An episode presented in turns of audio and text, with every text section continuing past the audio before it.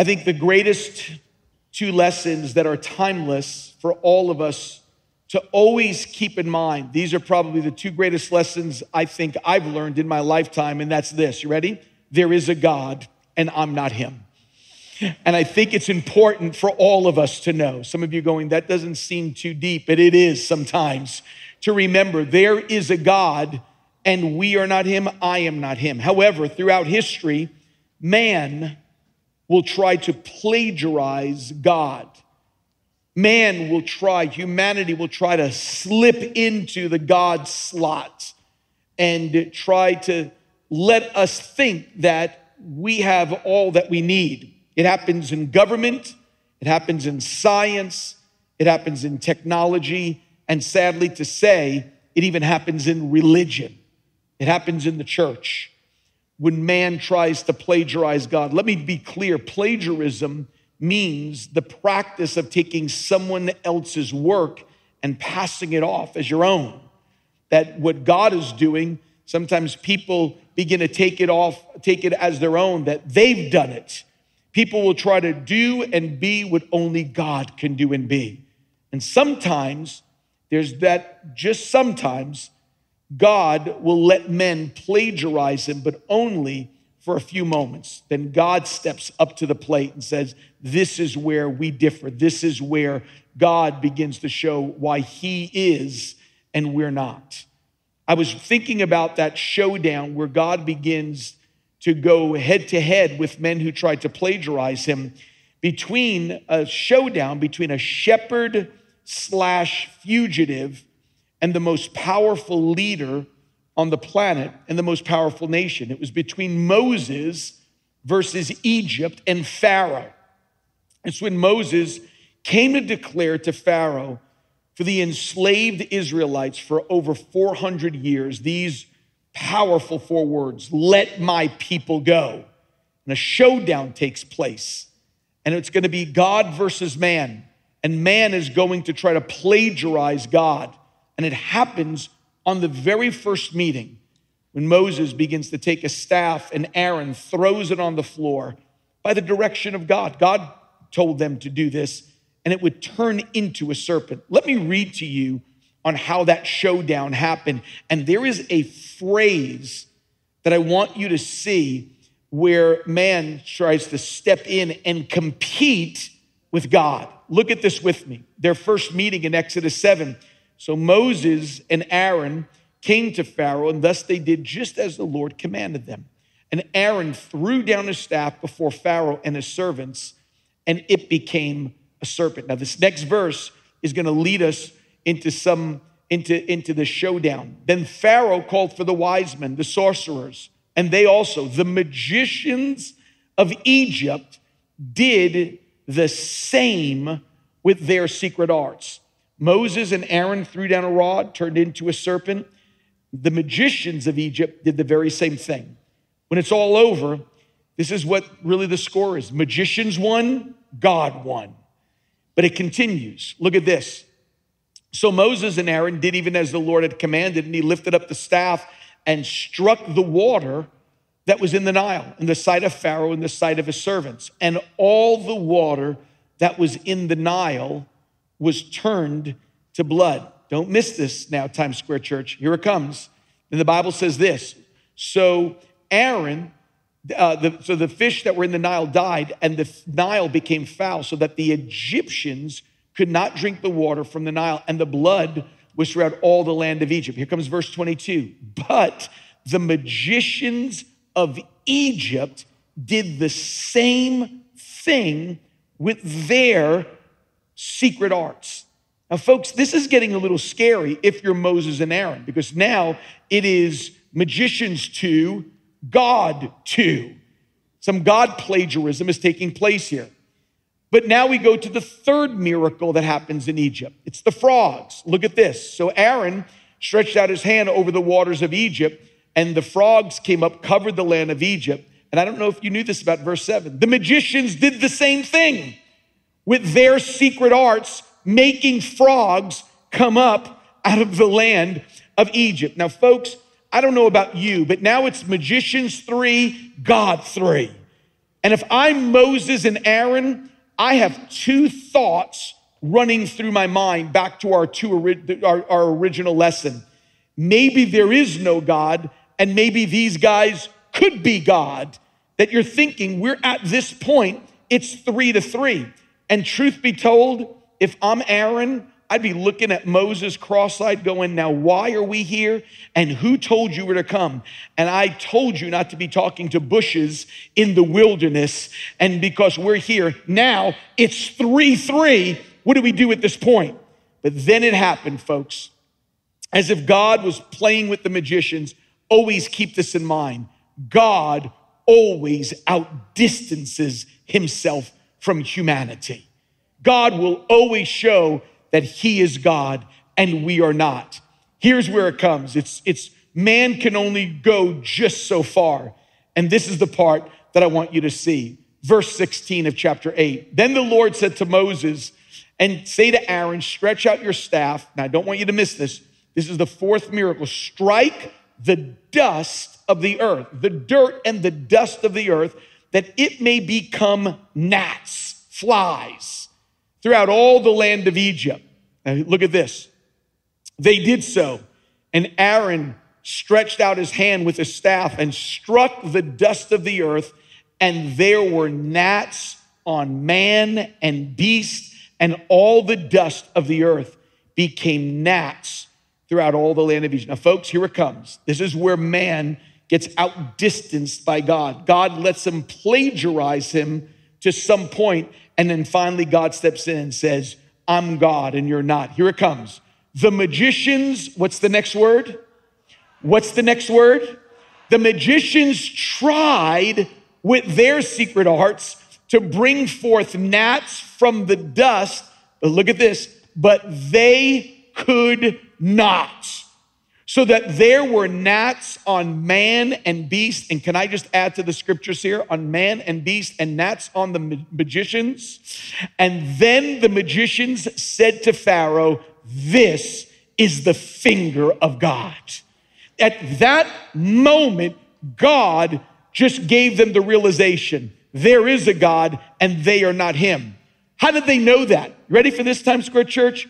Because here's the issue there is not a person on the planet that could put wings on dirt. There is no one, only God can say to dust, put a respiratory system inside of it. Only God can put retinas and eyeballs inside of dirt. Only God can put muscles and breath. Only God could put a brain, a reproductive system, and a digestive system. It's only God. Let's see a magician do that. Let's see the Pharaoh do that. Let's see the most powerful nation on the planet do that. It's impossible because what God was doing, there's an old Latin phrase called ex nihilo, which means out of nothing and from nothing. It means that God was able to speak to nothing and bring life out of it. God was able to look at dirt and dust because he is the God that makes something come out of nothing. He takes dirt and brings it to life. If you don't understand that, it's called creation. Genesis chapter 1 and 2 that we were dust and God breathed his breath into the dirt of this ground and brought forth life. No man can do that. I don't believe, let me just be clear for those that are online and watching here, I don't believe in a Big Bang theory. I believe in a big God theory. I believe that God is able to take nothing and bring something out of it. His voice, just like he did in Genesis chapter 1, he looked at dirt and said, Fly. Look at that, folks, because nobody can do that. And I have to tell you, it was at that point that all of a sudden those magicians said, This is the finger of God. It was the gnat miracle, the bug miracle, that all of a sudden, when God takes nothing and makes something out of it. Some of you listening today maybe haven't gotten to your gnats and, and bugs yet. What do you mean, Pastor Tim? That we're still trusting in, in, in people that can do the blood and the frog tricks and duplications.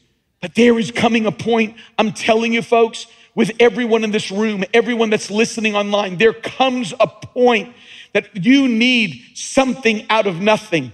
It's an impossible situation. Man can't do it, only God can step in and do it. It's when God begins to step in. When you think, man, I've lost my job. How am I going to pay the rent? How am I going to even have enough when according to my ledger and according to the balance sheet, it doesn't even work?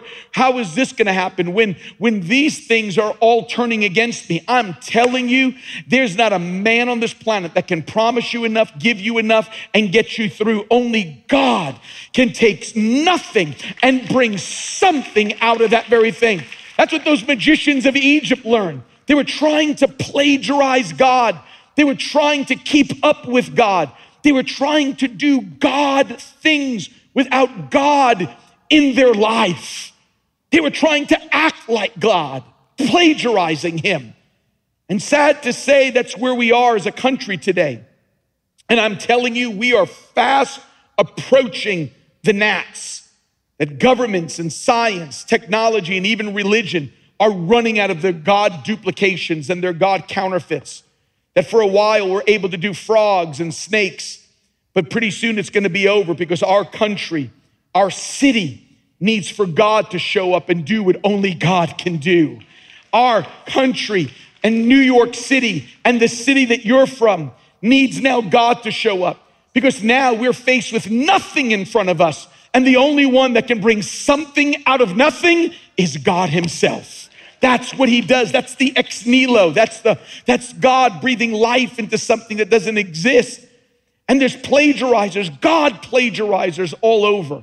Those magicians that seem to pop up. Can I tell you what seems to be the biggest magician today? Here it is. This is like the biggest magician today.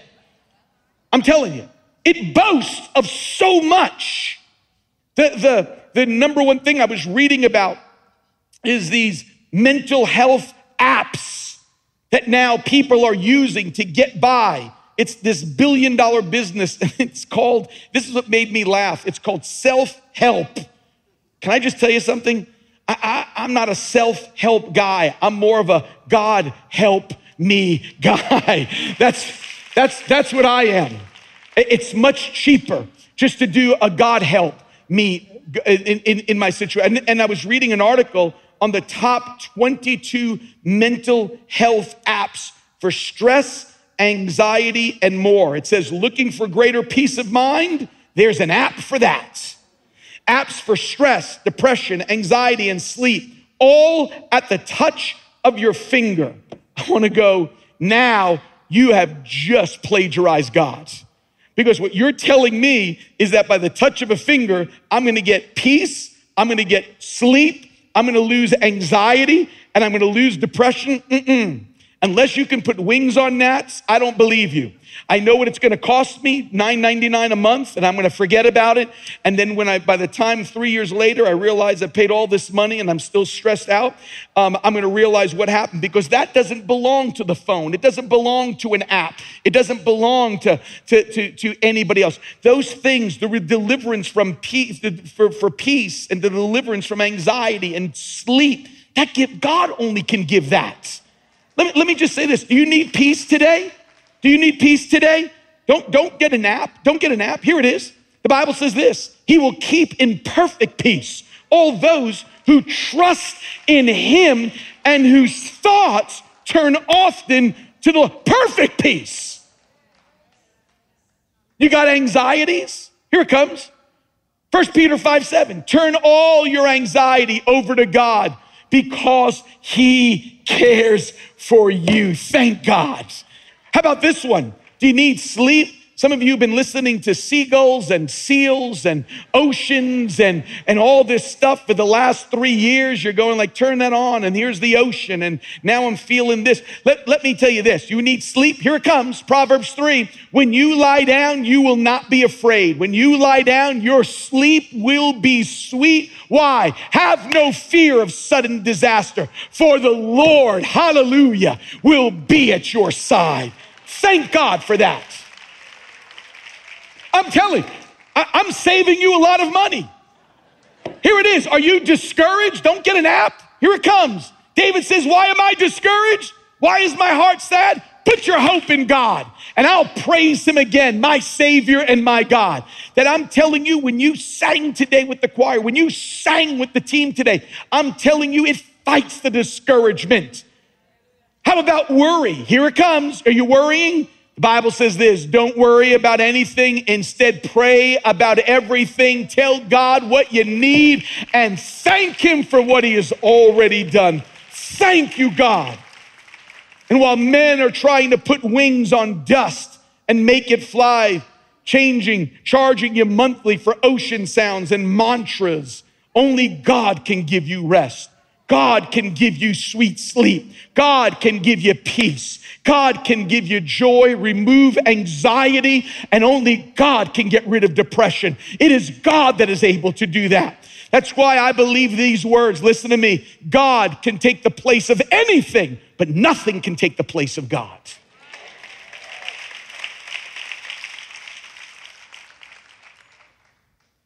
The magicians start to come and try to plagiarize. And there was another New Testament magician, another magician in the New Testament. And his name was Simon.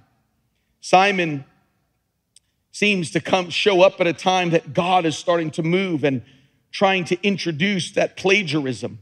I noticed something about the New Testament or the book of Acts that was very interesting to me. When I started to read the book of Acts, it seems that every time God was starting to do something, the magicians showed up. In Acts 13, when Paul goes on his first missionary journey, the very first city he goes to, a magician shows up named Bar Jesus, Eliamus, who shows up that Paul has to confront.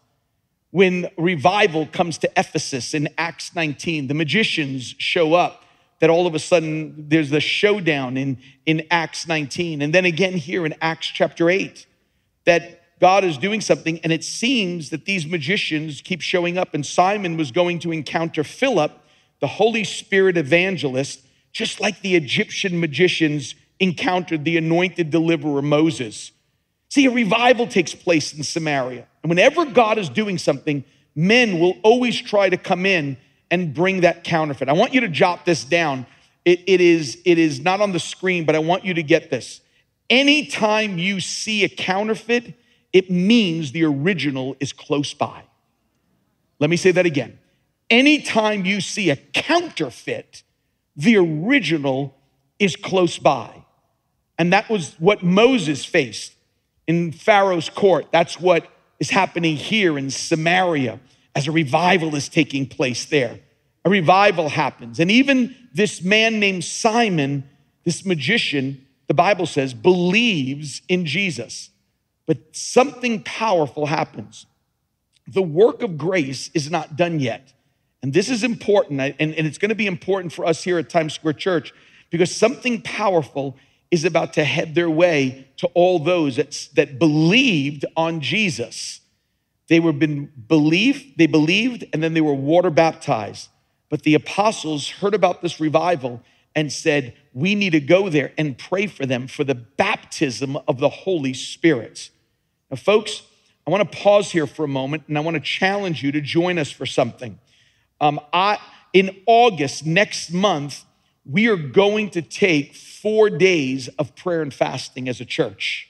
That before we head back into September and students head back to school and schedules start to readjust after the summer vacation, on August 21st through the 24th that Times Square Church is going to have a season of prayer and fasting, three nights of in person, and the fourth night will be we're going to ask you to either join online or drive up to our summit campus in Pennsylvania by Hershey, Pennsylvania, and and to join the fourth night will be up there, but we'll do three nights in person here. Let me explain to you what was going to happen on those nights, because the first night on Sunday night we're going to do something we have not done before um, or since the pandemic, is on August 21st, which is Sunday night, we are going to we're, going to ask you to go to the 10 o'clock or the 1 o'clock service, go eat something, and then we're going to say, come back at 6 o'clock. We're going to reopen the doors at 6 o'clock, choir, worship. Our friend Cece Winans is going to be here and lead us in worship on that night. And then here's the most important part. On that first night, that we are going to, we are going to worship together, choir, Cece. Then I'm going to preach on the baptism of the Holy Spirit. And we are going to lay hands on every man, woman, myself, the elders, the leaders, and we are going to pray like they did on the day of Pentecost for fire to come down and for the baptism of the Holy Spirit to come to this place. So we're going to tell you when the one o'clock service is over, go get something to eat and show up here because the next three days you'll be fasting. So eat good. And then what we're going to do is this. Then we're going to come back the next night. We're going to be right back here in the sanctuary in person. And we are going to, so the first night will be the power of the Holy Spirit.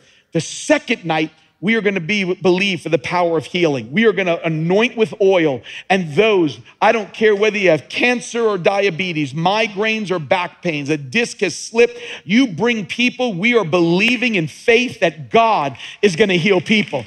We're believing, so if they're in the balcony, we'll have oil, we're going to anoint people with oil. We're going to preach faith that night and believe that we we believe in the God that God is the same yesterday, today and forever. That he can can heal you today. And we're going to believe for God to do that.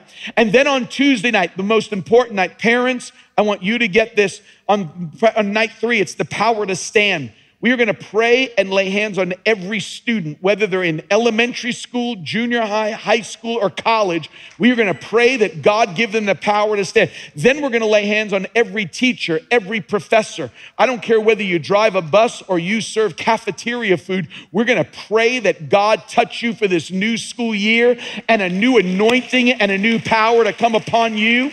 And then over at our summit campus, Night four is going to be the power for deliverance. We're believing that God is going to break addictions and habits and sin cycles. You may come from a family that everybody is getting divorced and nobody has a healthy marriage. We're going to believe that God is going to break that and God is going to do something in your family and in your life that God is going to break those things. Because I believe that where the Spirit of the Lord is, like we have said, there is freedom, there is liberty that's going to happen power of the Holy Spirit, power of healing, the power to stand, and the power of deliverance, all found in the name of Jesus. No magician, no religion can do that. No preacher, no pastor, only God can do those things.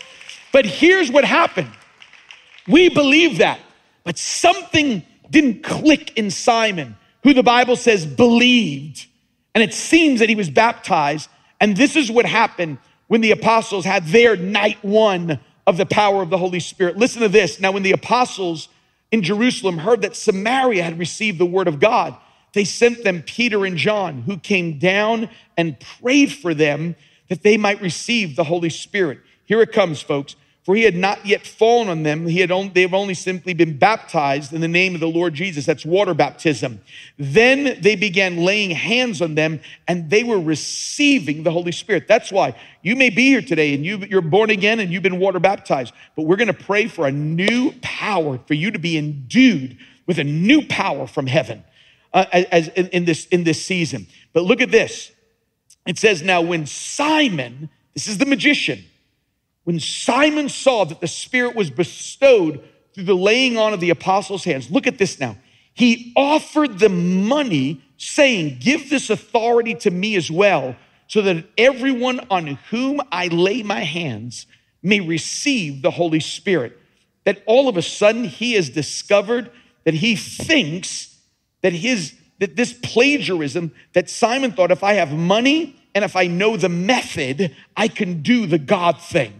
Don't miss this, folks. Anytime you see a counterfeit, the original is close by. And here's the danger churches and even Christians think if that we have money and we know a method, we can bring God into a room. That's Simon's theology. That's Simon's theology. That money and method brings heaven. Nothing could be further from the truth. Anybody who thinks that you can buy the power of God or just do A, B, and C, and all these people are gonna come and get saved, folks, God is not in the control of man. Let me remind you, there is a God and we are not him. God comes, it's called the sovereignty of God. He comes when he wants to come. We just wanna be ready when he does come. And that's why Simon thought if I just give the right amount of money, if I give cash and know the method of laying on of hands. Folks, I've been there. I've tried to, in 40 years of ministry, I've tried to play. I've had my moments of thinking, oh, this is the way it works. This is the method. This is how God comes. I remember when I was in Detroit, we lived right near my, my home that I was renting with, with some guys was right near the projects in Detroit where we were for some 30 years. And so I remember coming home one night after a, a church service. And as I was coming home from church service, it was probably late at night, and there was a there was a convenience store right outside the projects, and it wasn't a safe area. Or where we lived wasn't a safe area near the Jeffries projects in downtown Detroit. And and I but I was thirsty, and I said, "We have nothing at the house. We've been church all day and all night. Let me just stop and get something." And and as I pulled up, I saw a gentleman waiting at the door, and, and he didn't look dangerous, but I knew he was going to ask me for money. And I said, God, I don't want to give him money. I don't have much money. And um, I did ask this. I said, God, sincerely, I said, God, give me a word for this man. So I got out of the car. I was going to go in and just get a bottle of soda or something. And as I was getting out of that car, that man approached me and said, Hey, I need $2 for bus fare to go from Detroit to Pontiac. And the Lord dropped a word in my heart. And I looked at that man. I said, I'm going to give you two bucks. I said, but I'm going to tell you right now, if you're lying to me, I'm going to pray like Ananias and Sapphira that God kill you at my feet right now. Now, folks, I have to tell you, I thought I was going to be the one that dies at that point right there. As I looked at him, I thought, what did I just say? And the man looked at me and he said, I'm lying. He goes, he goes, would you pray for me? And I go, oh, thank you, Jesus. I laid hands on that man. I prayed this prayer of deliverance. I prayed, oh God. And I was thanking God that I was still there and still alive. But here, let me tell you what I did. Man, I, I thought to myself, I got it. I got anyone in the city of Detroit that asks me for money is going to hear about Ananias and Sapphira. This is the line. This is it. God, you gave it to me and I can use it on everybody now. I'm telling you, the, the, the, heaven, heaven knows this is true. Three days later, I showed up at the church and a man was waiting outside the door and he had a gas can in his hand. And he looked at me and goes, Hey, Pastor, I've been waiting for you. And I'm thinking in my mind, I've been waiting for you. And he looked at me and he goes, Hey, I need $5. My car broke down. My car ran out of gas on the highway. And so I had it. I already, I knew what God already spoke. I have the universal word for every beggar that asks me for money. And I looked at him, I said, I said, I'm gonna give you five dollars. I said, but if you're lying to me, I'm gonna pray like Ananias and Sapphira that you die and go to hell and the fi- and the gas in that can is gonna make it more intense. And I said, I want you to know that right now. And, the, and he is staring at me. And he goes, This is what he said. He goes, I still need the $5. I thought to myself, it didn't work. Can I tell you why it didn't work? Because God is not beholden to our methods that we come up with. God is sovereign.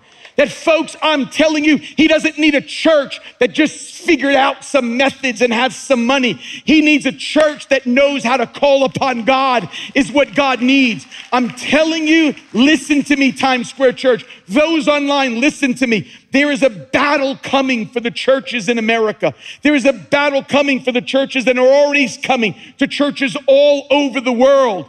And in this battle, we don't need methods from men. We need miracles from God. We don't need someone that came, comes up with, say this line and do this line, and then God shows up. We don't need that today. I know what God has spoken to me about warning the church about a coming persecution. And while churches are playing with frogs and playing with, with, with, with serpents and snakes, While churches are trying to bring God with money and methods, we need a church that calls on God, that says, God, we need you to show up. We need you to do what we can't do. We need you to come and put wings on dirt because we don't know how to do that, God. That, Father, we've plagiarized you enough. We're not God. Only you are, and you are able to do miracles. So here's what it is hands off, Simon. Don't touch the work of the Holy Spirit. Hands off, magicians of, of Exodus 7 and 8. You can't do what only God can do. And I tell you, preachers, I tell me, get your hands off the things of God and let God do what only God can do. We don't need methods and money. We need a Pentecostal outpouring of the Holy Spirit. One of our leaders who sits over to the left in our 10 o'clock service sent this to me a few days ago. He said, I had partial hearing loss in my right ear for many years. Sounds would come across, would come to me, and it would be all muffled in conversations and gatherings. I, couldn't hear anything. In fact, in those situations, I would just nod my head and pretend I heard what they were saying and I couldn't hear. He said, I'm in a profession that needs for me to understand because it's so precise, the profession that he's in. He said, So I would look at people and nod my head, and when I heard nothing, because I didn't want to be rude to them, it was one of those things I learned to live with. I didn't even go to the doctor for it. And he said, Fast forward to a few months ago, sitting here in a Times Square church service. I was in the sanctuary, and he says, I remember the sermon. Pastor Tim preached on an inner man's strength even when the outer man is decaying. He said a little while after he spoke about having appointments scheduled with his doctors for medical issues, he said at one point, and I remember this, he said he clapped his hands and immediately I felt, he said, my ear opened up. He said, at first I thought there was a glitch in the sound system, that the volume went up. He said, I, I realized it wasn't. Everything was the same. He said, My ear opened up after a decade. I tried to get my wife's attention, but the preaching just kept going on. And the rest of the service, I felt amazed at God's love, that God would show up, even when I didn't even expect it, that God would show up. Folks, listen to me. It wasn't these hands, it wasn't my clapping that said, if that was it, I'd be clapping on every one of you right now today. That that's man's method. My hands are nothing. You know what that was? That was God's hand that was upon his life, that opened up his ears. That's what that was. Any person to think, well, this is the way it works. I clap my hands, or I say this line, or I spend this money and I use this method. It's God that does it. We have to give glory to Him. We take our hands off the glory of God. We don't sit there and go, now I know, now I figured it out. We give glory to God every single time. God moves in the service, we give glory to God. Someone's healed, we give glory to God. People get saved, we give glory to God for those things. Some years ago, Tom Hanks and Ronnie Howard did an amazing movie called Apollo 13. And began to speak about the, the, the catastrophe that almost took the lives of three astronauts in space on their moon mission. In 1970, as the Apollo 13 was on its way to the moon, literally some technical difficulties, and, and all three men were on the verge of losing their life in, re, in, in real life. The president of the United States came on TV while NASA is trying to figure out how do we get the moon landing is off? How do we get our astronauts home? And our president came on TV and asked this country, asked the nation to pray for the safe return for the astronauts. President Nixon said, Pray, pray that God would intervene. The capsule miraculously landed in the Pacific Ocean. All three astronauts lived. They were put on an aircraft carrier. And when those astronauts were safely aboard that carrier, the President of the United States praised American technology and NASA for the return of our astronauts. He asked us to pray, but wouldn't give thanks to the hand of God that did this. Folks, I'm grateful for those that have their hands in technology. God has given you a gift, but let's just be honest here that you can just do so much. You have just enough of mine. It's God that stepped in. He asked us to pray. And when God answered the prayer, he praised human skill and technology. Is it any wonder that just a few years later, that a, that a, that a, that a crime occurred called Watergate? The president praised the wrong hands. He praised the wrong hands. Let me be clear to those that God has given a sinking mind to, whatever industry you're in, whether finance or science, whether you're in technology, whether you're in Broadway, listen to me. Whether you have your PhD or your MBA, look at me, it's still God. Only God can do those things. Don't ever think, don't ever think I did this myself. I put myself through college. Oh, hold on one second. Who gave you the eyes to see those that blackboard? Who who who gave you the legs to? If, if my recollection says that he put some legs on dirt, he put a brain in your dirt, he went ahead and put a respiratory system in your dirt. He may have even given some of you, for some of us uh, dirt people, he may have even given you a scholarship. But let me just tell you something. Don't forget where it came from. Because when you no matter, I don't care if you're on, on, on Wall Street and God has gifted you to make money. That's a gift. But I want you to listen to me. Don't forget where that, where that came from. He told the children of Israel, listen to it. He said, in the wilderness, he said, he fed you manna, which your fathers didn't know, that he might humble you and test you and do good for you. And then here it comes now, folks. And he said this, otherwise you may say in your heart, my power and the strength of my hand made this wealth. But you are going to remember the Lord your God. It is He who is giving you power to make wealth. You didn't get that on your own. God showed up. God did it. Don't plagiarize God. Don't plagiarize him and think you did it. He was telling that to the children of Israel, just because you got blessed, don't think that's you. Don't get take your hands off that. Take your hands off whenever there's success. Only God can do it. In fact, let me remind you from the New Testament, the Apostle Paul says this. He says, What do you have that God hasn't given to you? He says, Everything you have, that's a gift from God.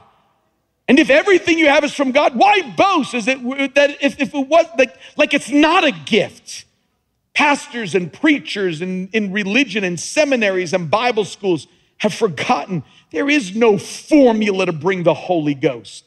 That's Simon. Lay hands and give money. Lay hands and give money. If you're operating a church by a church formula, be careful because that gets man's fingerprints on things. Man has forgotten. Times I've forgotten. Take your hand off the church. It's not your church, it's God's church. Heaven didn't come from the apostles' hands in Acts 8.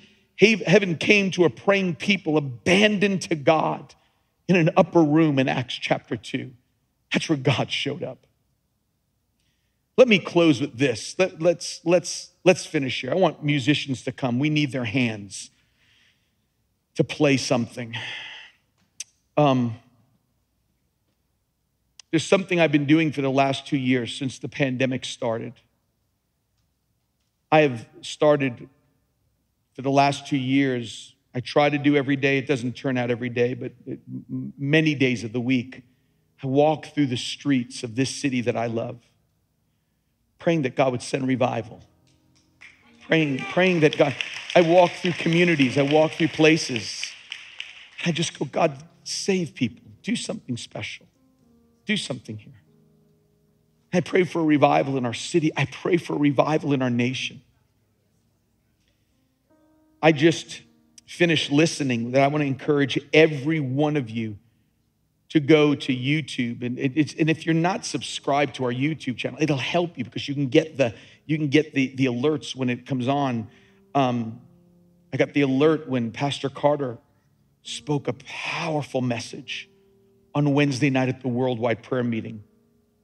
It's called Perversion at the Schoolhouse Door. Church, I'm just telling you, it is so sobering.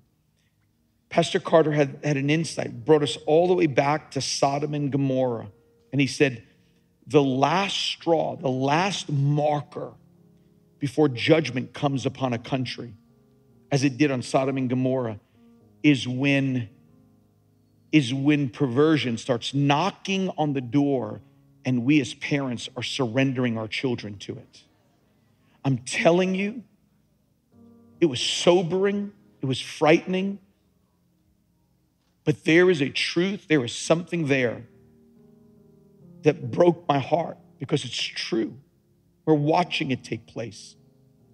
And I kept thinking, God, what about our city? What about our country? Pastor, Pastor Carter started to, to talk about what is taking place that when that perversion hits, he says they, they no longer, this is what's in the message. He, he says they no longer, um, we, even for what, what people are doing, what adults are doing to children, this, this, this criminal act of moral perversion for children. There's a new language now. They call it minor attractions now. That's the new word, minor attraction, almost to soften it. That's, that's how sick our, our country is becoming, folks. This is where we live. My heart broke, and I, and I sat and I walked, and you know, and I was praying, and Pastor Carter told me, he said,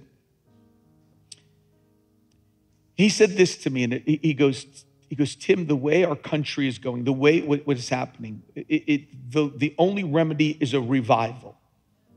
The only remedy, and if you don't know what the word revival is, it is it's just an outpouring of God that begins to turn the tide of what's happening, to turn, to turn a city, a country back to God, to send it back to its moorings, back to its, its, its, its, its intent that we have been created in the image of God.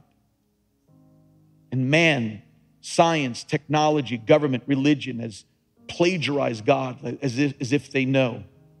And boy, are we in a time that we need God to bring something out of nothing. We need God to show up.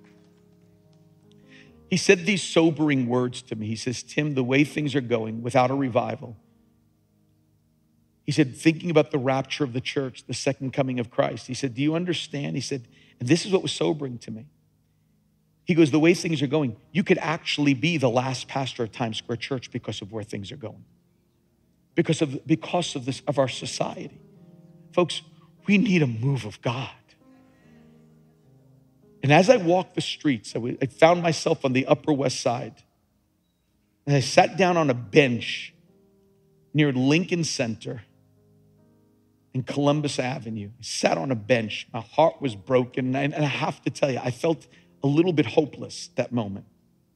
And I'm telling you, I heard it. I, I had my magician with me. And I recorded it. I recorded it. I was sitting there, put my hands in my head on a bench, going, God, what, what, where are we heading?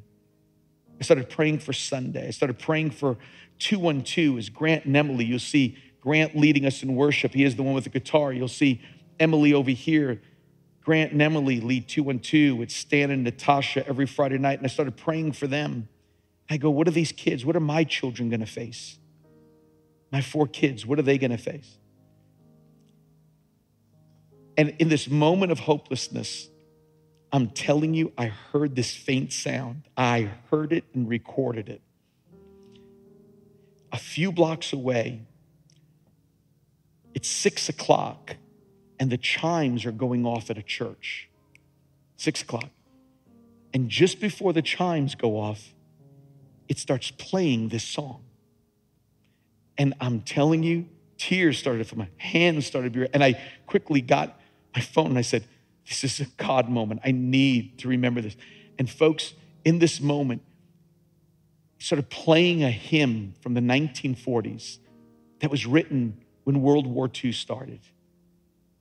And the bells were ringing. Let me, let me get, it wasn't singing the words, but the bells were ringing, and these were the lyrics that I knew because I started singing them. The bells started ringing, Oh Lord my God, when I in awesome wonder consider all the worlds thy hands have made. I see the stars, I hear the rolling thunder, thy power throughout Hallelujah, the universe displayed. And then those bells started to ring. Then sings my soul, my Savior God to thee. How great thou art! How great thou art! Then sings my soul, my Savior God, to thee. How great thou art! How great thou art! Hallelujah. At that moment, I'm telling you, I was listening to it in prayer this morning. You hear the bells sing in, in, in the midst. There's, there's even one part, and you know it's, it's, it's in a park because some dad is yelling at his kid. But there is that moment where the Holy Spirit just spoke to me and said, I can do this. I realized at that moment, I don't need a magician. I don't need a method. I don't need money. I need God to show up. I need for God to come through. I need for God to do this. Oh my goodness. And I just kept thinking, how great is our God? How great is our God? How great is our God? How great is our God? How great is our God? Folks, I'm just telling you, there's no money, there's no method, that these hands, there's nothing magical about this. God has to show up. God has to do it. Can I just give you, I'm, just gonna read it to you. I'm gonna give you challenges. Here it is TSC challenges. Here's the first one. Number one is this be a blessing to people, but don't, but don't be God to people. Can I, can I just remind you? God can do himself just fine. He doesn't need you being God. He doesn't need you being deliverer and provider. God can do what he needs to do. He knows how to convict. He knows how to save. That's why I want you to always remember this. God without man is still God, but man without God is nothing. Don't miss that today. Number two, don't confuse the power of men with the omnipotence of God. Men can do some things, don't m- mistaken me, but only God can do everything. Listen, these men are gifted. When I see them play, when I see them all play, they're gifted. There's a gifting that's here, but their, their hands can't bring the presence of God. God shows up when He wants to show up. We, it, it's God that gets the glory. We don't glorify Devon. We don't glorify, we don't glorify man. We say, God, it's you that comes. It's, it's my weakness. It, it, man can do some things, but only God can do everything. This is one of my favorite things. One old Baptist preacher said it like this. Get this down. He said, the Lord has the strength. I have the weakness. So we teamed up and it's an unbeatable combination. hey, get your phones out. Take a picture of that. You need to get that and remind yourself. The Lord has the strength. I have the weakness. So we teamed up it's an unbeatable con. Anybody else teamed up with God with your weakness and took God's strength on? I'm telling you, you're looking at teammate number one right here. I'm weak, he's strong. We make a good team, God. And you know what? He gets all the glory. This is for us. And if you're listening, if you're a leader and listening, let it be for you. But I'm just telling you this for us. Churches that don't pray will plagiarize churches that will not seek God. I'm so thankful for our general overseer and leading us every Wednesday night. I'm so thankful for our seasons of prayer and fasting because when you don't get wisdom from heaven, you seek it from the methods of man. When you don't get wisdom from heaven, you'll get the methods of man. So instead of Simon going to an upper room in prayer, he's looking at the methods of this is the low point, the lowest common denominator. Folks, you got to get this verse down. It's one of the last things ever said in all of Holy Scripture, and it's Revelation 22. Listen to these words. This is my heartbeat for this church. The Spirit and the bride say, Come. Do you know what that means? The Spirit and the bride. The church is called the bride. You know what that means? It means the Holy Spirit and his church. Here comes, here it comes. The Holy Spirit and his bride, his church, say the same thing at the same time. If heaven says come, I want to say come. If heaven says go, I want to say go. If heaven says pray, then let's pray. I don't want to be out of step with heaven. What is heaven saying to us? And let's do what heaven says. That's what God wants us to do. And finally, I can do a lot of things, but I can't do the most important and the ultimate thing. I can't get myself to heaven. These hands can't get me there. God is the only one that can get us there, folks. We can't get ourselves to heaven. When, if I was to ask you how to get to heaven, it's amazing how many people glorify their hands. It's amazing. I, I, I, um, we, we put heaven in our hands. Well, I'm going to do better. I'm going to stop this. I'm gonna start to do this. You know what the greatest temptation for us is? The greatest temptation for salvation is to smuggle our character into the work of grace. It's to smuggle our character and going, I'm a good person. Why are you going to heaven? Because I haven't hurt anybody. Why are you going to heaven? Because I go to church. Why? You? It's smuggling our character. Can I just remind you of something the first president of Princeton University said, Jonathan Edwards? Look at these words. You contribute nothing to your salvation except the sin that made it necessary. That's your contribution. If you want to know what you contributed to salvation, your sin. That's, yeah, take glory for that. Folks, the only thing I contributed getting to heaven is my sin. And then God's hands is able to take it from there. Listen, let me explain it to you like this. You ready for this? A basketball in these hands is worth about 29 bucks. But a basketball in LeBron James's hand is worth about 30 million dollars. It all depends on whose hand it's in. A baseball in my hands is worth about 10 bucks, but a baseball in Aaron Judge's hands is worth about 20 million dollars. It depends whose hands it's in. A rod in my hands will keep away a wild dog, but a rod in Moses' hands will open up the Red Sea. It depends on whose hands it's in. A slingshot in my hand is a kid's toy, but put a slingshot in David's hands, it's a mighty weapon to take down a giant. It all depends on whose hands it's in. Two fishes and five loaves of bread ends up being a good fish sandwich for me. But two fishes and five loaves in the hands of the Son of God can feed 5,000 people. It depends on whose hands it's in. Hey, nails and hammer in my hands may fix something in my apartment, but nails in the hands of Jesus will save a planet, set you free, and get you ready to go to heaven. It all depends whose hands it's in. My life is in your hands today, Jesus. Get it out of your hands. Stop plagiarizing God. You don't have enough to get yourself to heaven. You're not that good. Neither am I. You can't get there on your own. If you think you're plagiarizing Jesus, like, like all of a sudden you're able to get us there, you can't. Jesus said this no man can see the kingdom of heaven unless they're born again. So, how do you do that? You can't do that. I can't do that. Oh, it's the work of God. He's the one that does it. And today, let Jesus save you. Let Jesus change you from the inside out. How do you get to heaven? Well, I'm a good person. Well, I haven't done this. I haven't done. Those are all good things. That doesn't get you there. I wish it did. But your hands can't do it. But your life in Jesus' hands changes you for eternity. That can happen right now. Pastor Tim, how does that take place? How does that happen?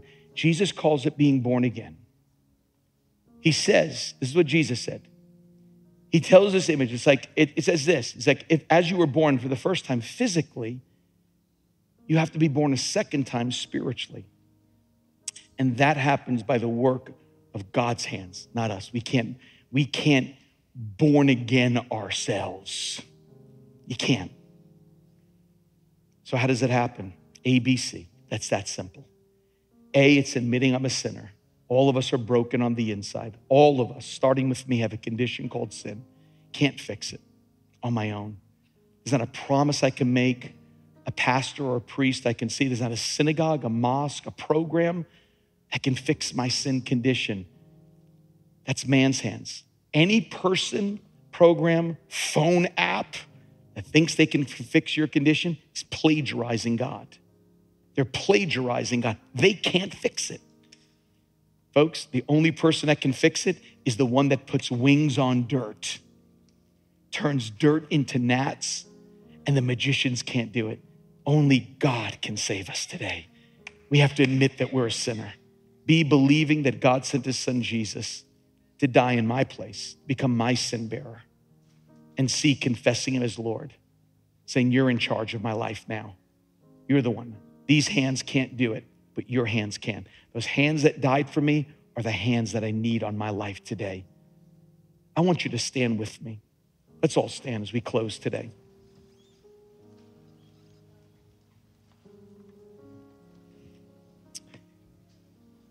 Do you know what God did for us in the first service? It's going to sound, but it was a gift. It was a frustrating gift, wasn't it, Freddie? But it was a gift. Juan, our monitor sound, it was frustrating, but it was a gift. Francisco, it was a gift. Let me tell you what the gift was. Everything, we couldn't even go online. Every piece of technology shut down, went haywire. Freddie screamed with no microphone worship for us. Screamed it. He was soaking wet. He's full of sweat, then hugged me.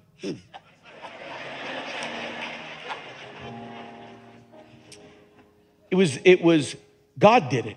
You know why, you know why God did it for Freddie and I and for our church? Is to show us I can shut all this down. And I could shut everything down. And as long as my presence is here, that's all that matters. As long as my presence is here. He did it. I watched him and these musicians and these singers, they backed off and just let the Holy Spirit move. That's all they did. Sometimes their mics worked, sometimes they didn't, sometimes the keyboard worked, and sometimes it didn't.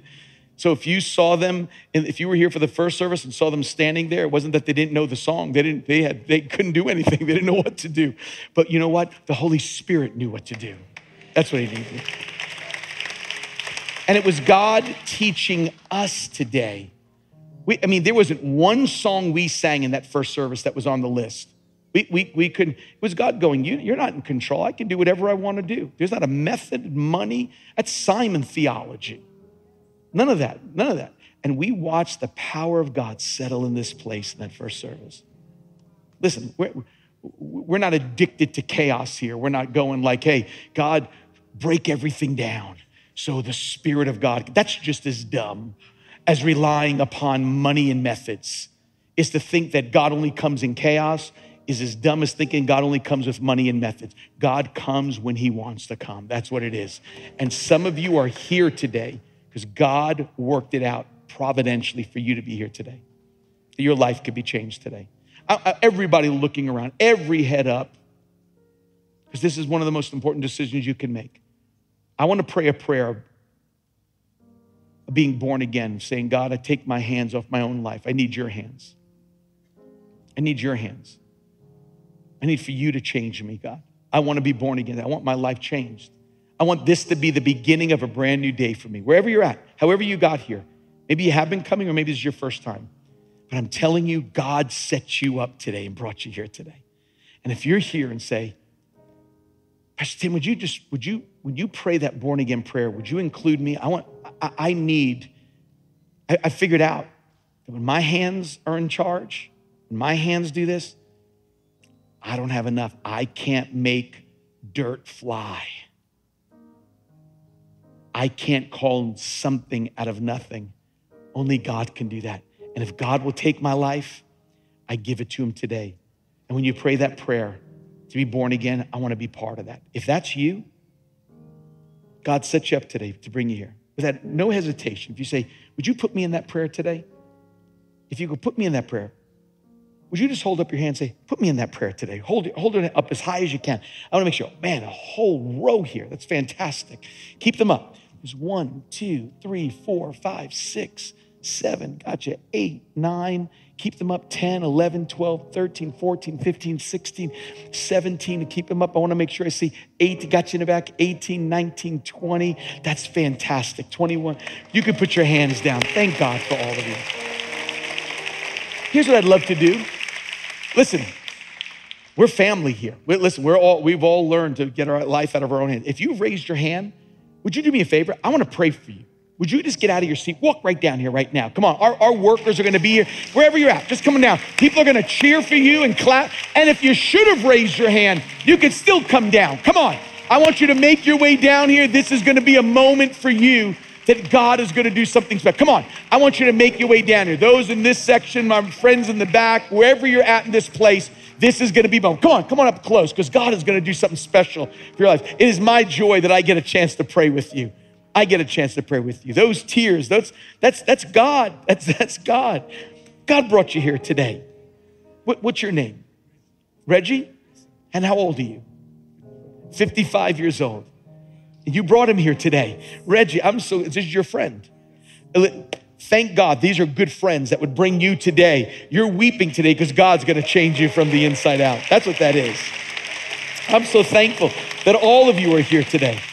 Those tears, that's God. Are you guys related? No, just came together? Your brother, your brother brought you in the back. Oh, the bro, you're a good brother. You bring bring them here. You're a good brother and you're a good friend. And brought both of you? You're by yourself?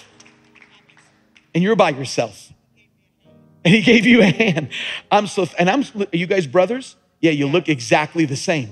And so, listen, this is a miracle that God has brought all of you here today. This is a new day for you, and we're so excited. And listen, know what you're saying? God, take it. I, have been in control all the time. Now, God, I want your hands to come on me. I want your, I want you to touch my life. I want you to take, take over from here. God's gonna do it. Here's what I want you to do. I want you to pray with me. We're all going to pray this together. Can we can we pray together today that God would just do this work? Come on. And we'll all pray it. Say this with me. Dear Lord Jesus, I believe you're the Son of God. I believe that on the cross, you took my sin, my shame, and my guilt, and you died for it. You faced hell for me so I wouldn't have to go. You rose from the dead to give me a place in heaven, a purpose on earth, and a relationship with your Father. Today, Lord Jesus, I turn from my sin to be born again. Okay, let's say this loud now God is my Father, Jesus is my Savior, the Holy Spirit is my helper, and heaven is my home. In Jesus' name. And everybody said, Amen. Thanks so much for listening. We hope you've enjoyed this message and be sure to subscribe so you can receive new messages each week. Visit tsc.nyc for all the latest info on how you can stay connected. Also, don't forget that you can follow us on social media on all major platforms at Times Square Church. Thanks for tuning in today. Have a great week.